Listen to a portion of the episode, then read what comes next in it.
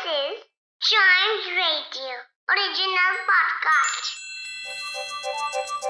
हर दिन की एक कहानी होती है कुछ ऐसी बातें जो उस दिन को बना देती हैं हिस्ट्री का हिस्सा तो आइए सुनते हैं कुछ बातें जो हुई थी in this days history.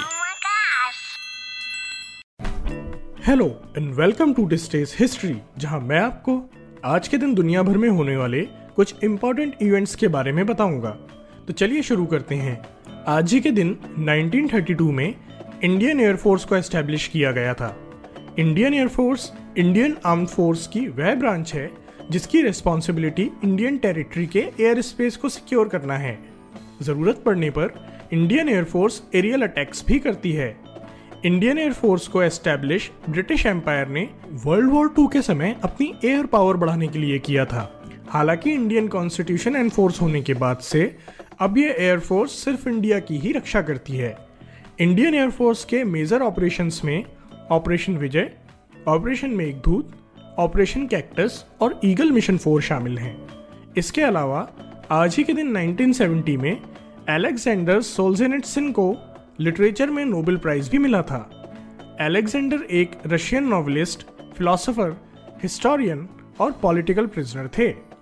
Alexander का सबसे नोटवर्दी लिटरेचर गलग आर्पिकलैगो था, जिसमें उन्होंने रशियन प्रिजनर्स की कंडीशंस को डिस्क्राइब किया था। इसके अलावा 1980 में आज ही के दिन सोवियत यूनियन ने एक 556 वेगा 1T नाम का न्यूक्लियर टेस्ट भी परफॉर्म किया था।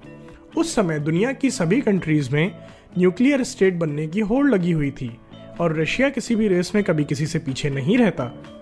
इसके अलावा आज ही के दिन 2001 में US president George W Bush ने ऑफ़िस ऑफ़ होमलैंड सिक्योरिटी को भी एस्टेब्लिश करने का अनाउंसमेंट किया था।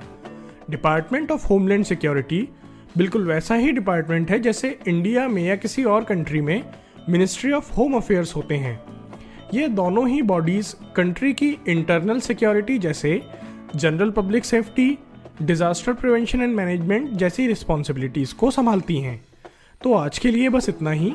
अगर आप हिस्ट्री के फ़ैन हैं तो चाइम्स रेडियो के इस वाले पॉडकास्ट को ज़रूर लाइक शेयर और सब्सक्राइब करें, जिससे आपका कोई भी हिस्ट्री पॉडकास्ट आगे मिस ना हो पाए। तो मिलते हैं अगले पॉडकास्ट में। तब तक के लिए good bye and keep chiming